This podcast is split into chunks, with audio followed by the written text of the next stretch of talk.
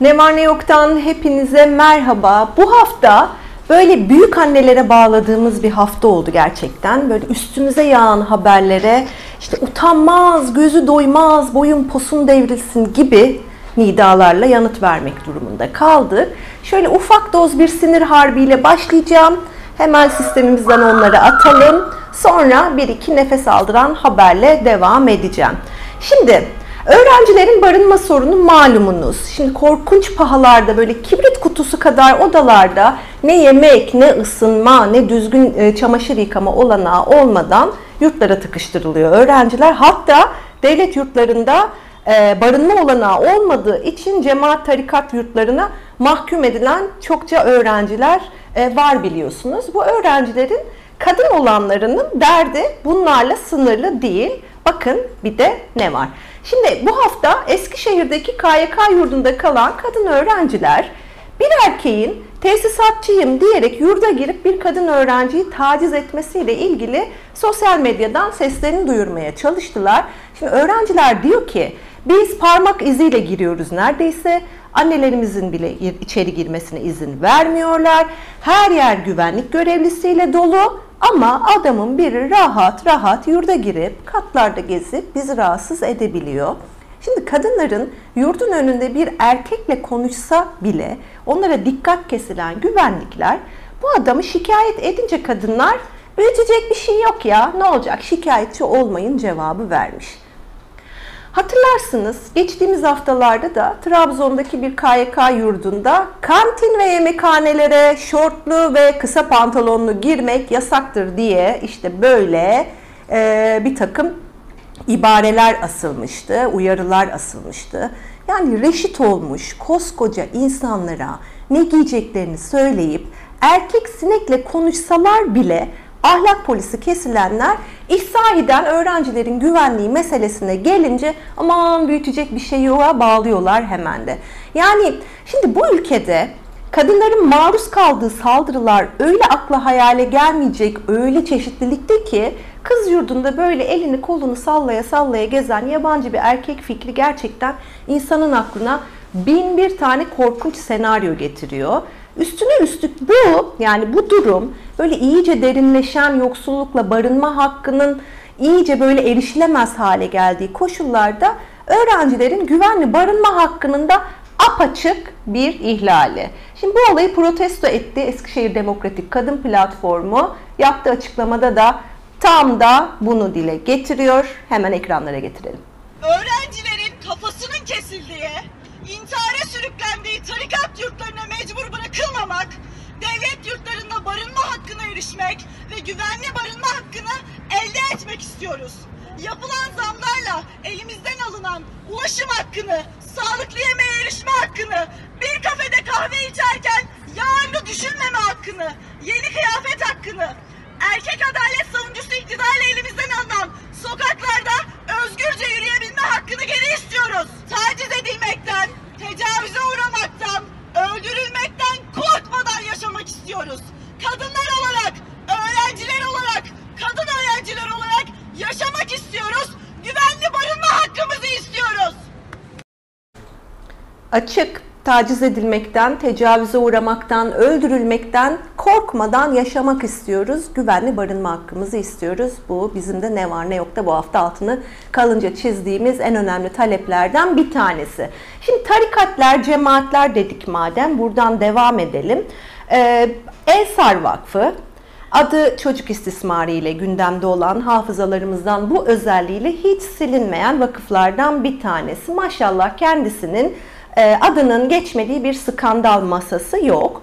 Bu haftada İzmir'in Urla ilçesinde Zeytineli bölgesinde böyle denizde 0-40 dönümlük araziye 49 yıllığına bedelsiz hop diye sahip olmasıyla gündeme geldi. Yani insanın kanını donduran haberlerden bildiğimiz bu vakfın açık olmasının bile şaşırtıcı hani olduğu, bizim için halen şaşırtıcı olduğu bu memlekette hani böyle altın tepside arazilerin filan sunulması insanı hakikaten çok gıcık ediyor. Tabi bu arazilerin, bu bedelsiz arazilerin, bu arazilerin bedelsizce e, bu vakıflara verilmesi de gerçekten insanın çok sinirlerini bozuyor. Şimdi gözünüzü toprak doyursun desek Olan gene bizim topraklarımız olacak. Onu demiyoruz. Ama şunu diyoruz yani elbet bunların hesabı bir gün sorulacak. Şimdi açgözlülüğün bir sonu olmadığını gösteren e, olaylarla dolu bir haftaydı bu hafta aynı zamanda. Geçtiğimiz hafta böyle hiçbir canlıya nefes aldırmayan, taşa toprağa ne bileyim havaya suya düşman, hani artık öyle çok iyi tanıdığımız bu gözü doymazlığın müthiş bir örneğini daha gördük. Tarım İşletmeleri Genel Müdürlüğü'ne bağlı Şanlıurfa Ceylanpınar Tarım İşletmesi'nde koruma altında bulunan ceylanların kesilerek gelen üst düzey ziyaretçi ve bürokratlara ikram edildiği ortaya çıktı. Evet yanlış duymadınız. Bu iddia meclise de taşındı, mecliste de konuşuldu. Yani gerçekten böyle durumlarda insan büyük annesine bağlıyor. Ben öyle oluyorum en azından sizi bilmem. Büyük anneme bağlıyorum. Şimdi o olsa şöyle der. Boğazınızda kalsın. Lokma lokma burnunuzdan gelsin. Elinize dizinize dursun derdi. Yetmezdi bunlar böyle ilenmesi tabii. Yani bu kendinizden başka yaşam e, kendinizden başkasına yaşamı çok gören o gözleriniz önünüze aksın filan derdi. Bunlar hep büyük annem derdi. Tabii başka şeyler de söylerdi ama ben şimdi onları yayında söyleyemeyeceğim. Siz anladınız. Şimdi böyle zorlu zamanlarda, memleketin içinden geçtiği böyle zorlu zamanlarda yani bu lüzumsuz sofralar, koruma altındaymış filan demeden katledilip mideye indirilen hayvanları filan görünce insanın gerçekten içi kavruluyor ama doymuyorlar efendim. Doymayanlar da bu hafta bir başka örneğimiz daha vardı. Şimdi malum Ramazan Dolmabahçe Sarayı'nda Cumhurbaşkanı Erdoğan sanatçılara bir iftar yemeği verdi. Ama kimler yoktu ki gerçekten de orada. Mesela gerekirse simit yeme çağrısı yapan Hülya Avşar. Çok merak ediyorum gerçekten de Hülya Avşar'ın önündeki sofra hakkında ne düşündüğünü. Ama e, Hülya Avşar'ın e, gölgesinde kaldığı bir isim bu iftar sofrasından öne çıktı. Şükriye Tutkun e, çok açık bir biçimde Hülya Avşar'ı açıklamalarıyla solladı efendim. Twitter hesabında demiş ki Erdoğan keşke babam olsa diye boşuna dememişim. Şükriye Hanımcığım vallahi bizce de keşke Cumhurbaşkanı Erdoğan'ın tek olayı senin baban olmak olsaydı. Yani senin de tek olayın onun kızın olmak olsaydı. Cumhurbaşkanı değil de Şükriye Tutkun'un babası. Şükriye Tutkun kim? Recep Tayyip Erdoğan'ın kızı. Sadece bunun nasıl? Şu hayalin güzelliğine bakın gerçekten de. Ama maalesef öyle değil. Yalnız altını çizmekten imtina etmeyelim. Hepinizin ağzının kenarından yağlar damlıyor. Unutmayın da bir siliverin rica edeceğiz. Şimdi ülkenin genel hali bu. Doymuyorlar, doymuyorlar. Ama millet her geçen gün işte taş kaynatalım da çorba mı olsun, şundan kısalım da bilmem ne mi olsun diye böyle e, nasıl diyeyim yaratıcılıkta sınır tanımıyor gerçekten de.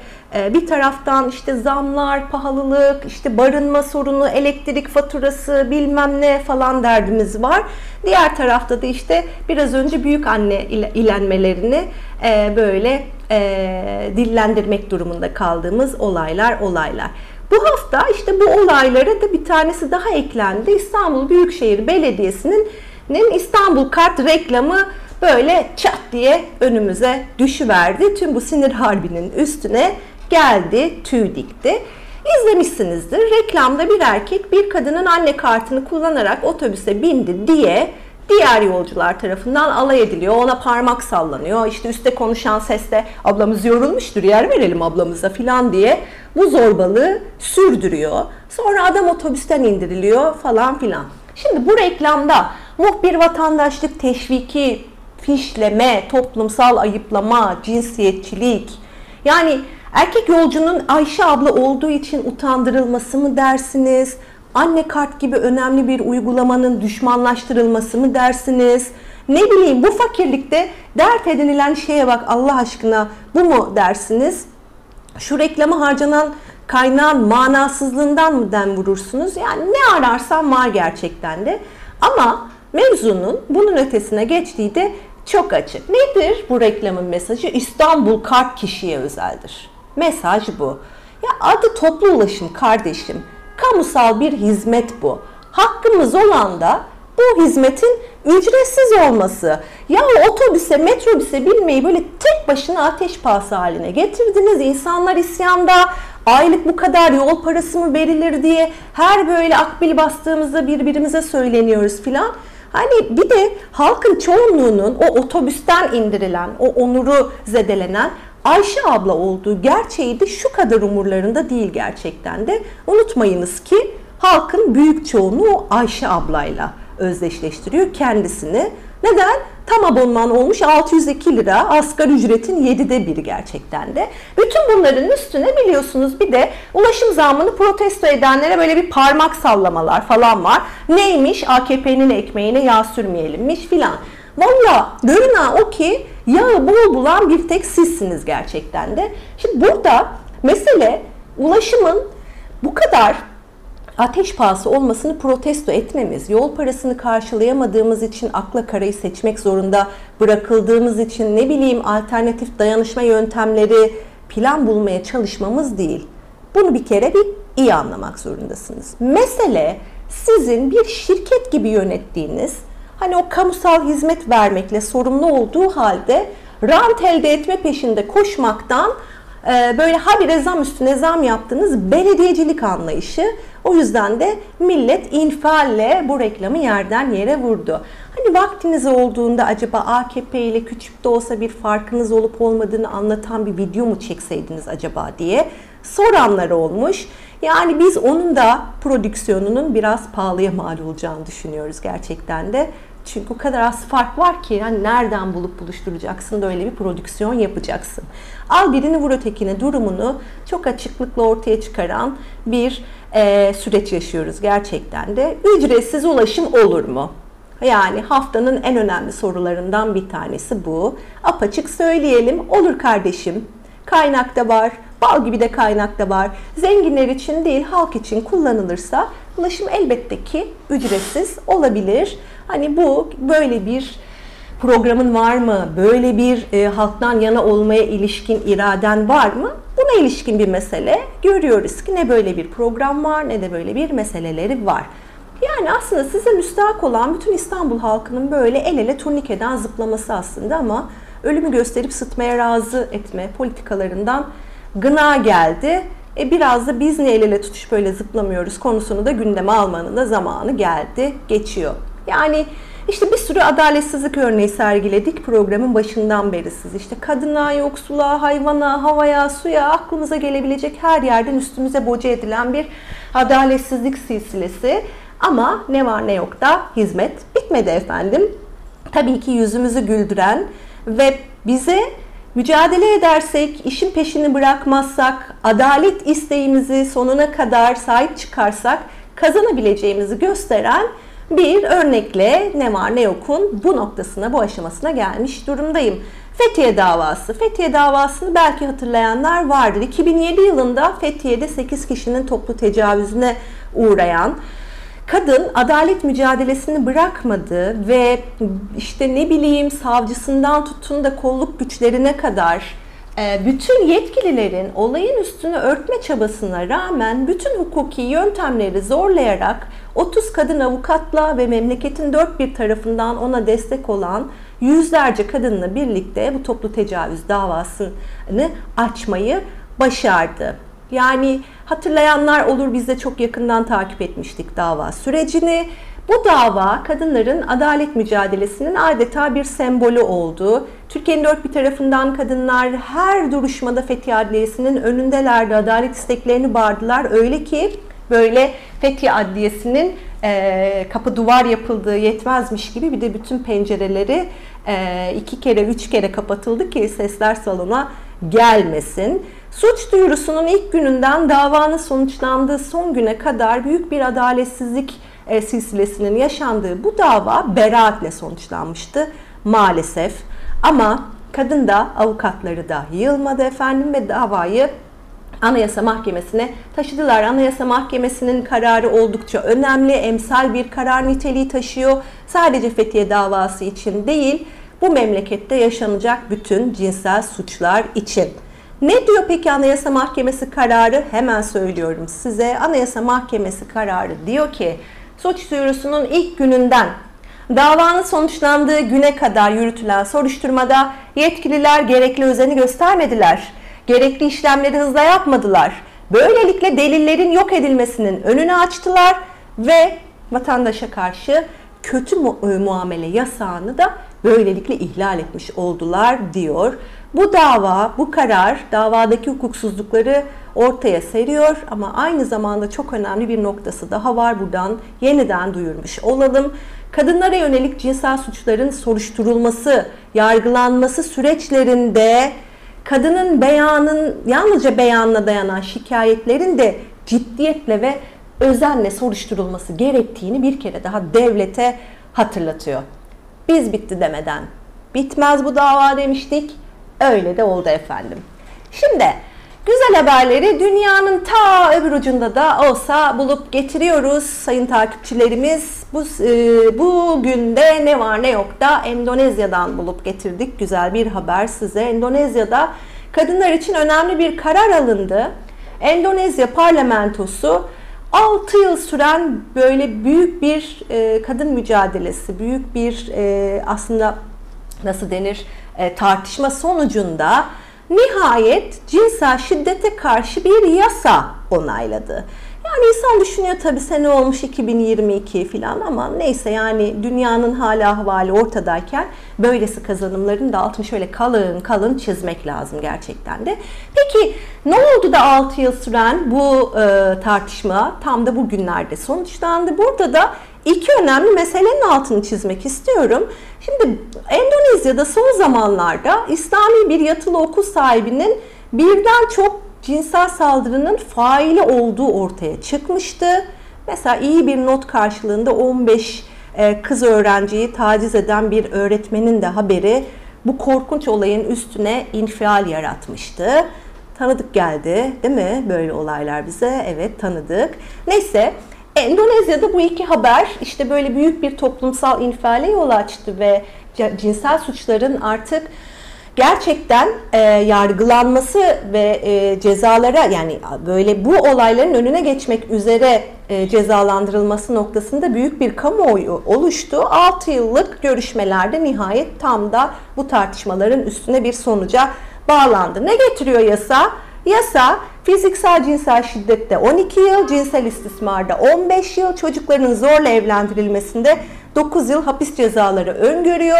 Ama yalnızca cezayla sınırlandırmıyoruz tabii meselenin iyiliğini. Aynı zamanda e, bu cinsel suçların mağduru olan e, kişilere de profesyonel danışmanlık hizmetinin ücretsiz bir biçimde sunulması da yasayla güvence altına alınmış durumda. Şimdi demiş ki e, bu yasa geçtikten sonra Endonezya Meclis Başkanı işte bu yasa uygulanınca memleketteki cinsel şiddet davaları çözülecek. Yani meselenin sadece iyi yasalar olmadığını biz Türkiye'den çok iyi biliyoruz gerçekten de.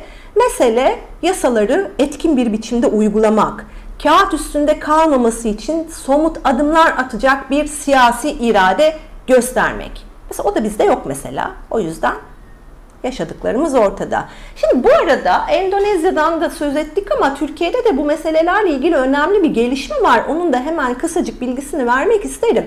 Şimdi Türkiye'de geçtiğimiz e, haftalarda çokça tartıştık. Ne var ne yok da da böyle çeşitli boyutlarıyla masaya yatırdık. Kadınlara ve sağlık çalışanlarına yönelik şiddeti önlemeye dair bir yasa tasarısı gündemdeydi biliyorsunuz ve bu işte mecliste de çeşitli komisyonlarda görüşüldü ve genel kurula gelmesi bekleniyordu. Bu kadınlara ve sağlık çalışanlarına yönelik şiddeti önlemek üzere müjde diye duyurulan yasa tasarısı kadın örgütlerinin, muhalefetin, hukukçuların çok tepkisini çekmişti biliyorsunuz. Çünkü sorunun özünün üstünden atlayan, sadece görünümleriyle uğraşan ve sadece ceza odaklı bir önleme zihniyetinin bu tür suçları engelleye, engellemeyeceğine ilişkin altı böyle kalın kalın çizilmişti. Bu vurgular yapılmıştı. Şimdi genel kurulda e, bu yasa tasarısında var olan tasarıda değişiklikler yapılması öngörüldüğü için bu yasa tasarısının şimdilik bekletilmesi kararı alınmış. Görelim bakalım acaba hangi noktalarda nasıl değişiklikler yapacaklar? Acaba gerçekten de kadın örgütlerinin, hukukçuların, muhalefetin ortaya koyduğu eksende mi değerlendirmeler yapılacak? Yoksa acaba başımıza başka çoraplar mı örülüyor? takipteyiz efendim. Bu arada da boş durmak yok tabii ki. Haklarımızı savunmaya devam ediyoruz. Şimdi ee, bu hafta haftanın rakamını verecektim size ama programı çok uzattım. O yüzden o kısmı şöyle bir atlamak istiyorum. Ee, ama e, bana bilmediğim bir şey söyle köşesini de muhakkak paylaşmak isterim sizinle. Bana bilmediğim bir şey söyle köşesinde bugün size dünyanın ilk roman yazarından bahsetmek istiyorum. Dünyanın ilk roman yazarının bir kadın olduğunu biliyor muydunuz mesela? Bilmiyordunuz bence ya da bileniniz çok az. Ee, dünyanın ilk roman yazarı bir kadın ve adı da Murasaki Shikibu. Japon bir yazar kendisi ve Murasaki Shikibu tarafından kaleme alınan Genji'nin hikayesi de dünyanın ilk romanı. Kimdir peki Shikibu? Yani onun bir e, kadın olmasının yanı sıra bence çok önemli bir özelliği daha var. O aslında e, adı sanı tarihte geçmeyenlerden, geçirilmeyenlerden biri. Shikibu 10. 11. yüzyıllarda ee, işte Japonya'da İmparatorluk Sarayı'ndaki Nedimelerden biri. Evet bir Nedime kendisi. Gerçek adı bilinmiyor. Ee, ve e, Japon Sarayı'ndaki Nedimelerden biriyken yazıyor bu romanı. Şimdi Japon sarayının akademik dili aslında Çince. Saraydaki kadınlar tarafından da gündelik kayıtlar tutuluyormuş ama o kayıtlar Japonca e, tutuluyormuş ve hiç de ciddiye alınmıyormuş gerçekten de kadınların tuttuğu bu gündelik kayıtlar. Ama işte Shikibu'nun yazdığı Genji'nin hikayesi e, böyle çok zarif, böyle yaratıcı bir hayal gücünün ürünü olduğu için e, o dönem farklı bir muamele görmüş ve 54 bölümden meydana gelen bu eser e, ana karakterin ağzından aktarılan ve saray diliyle yazılmış 800 şiir içeren güzelce bir romanmış efendim. Şimdi kadınların edebiyat tarihindeki yerleri hep böyle sonradan kazanılmış gibi düşünülür ya. O işlerin öyle olmadığını gösteren bir bana bilmediğim bir şey söyle olarak bunu da tarihe düşelim. Gelelim haftanın şarkısına. 2003'te tam da bugün 21 Nisan'da yaşamını yitirdi Nina Simone. Nina Simone 20. yüzyılın en güçlü kadın müzisyenlerinden biri.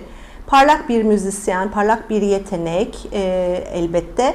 Ama onun o müzikteki parlak yeteneğinin yanı sıra çok önemli bir özelliği daha var. O Amerika'daki yurttaş hakları hareketiyle birlikte aslında aynı biçimde yükselen bir e, ne denir kariyere de sahip.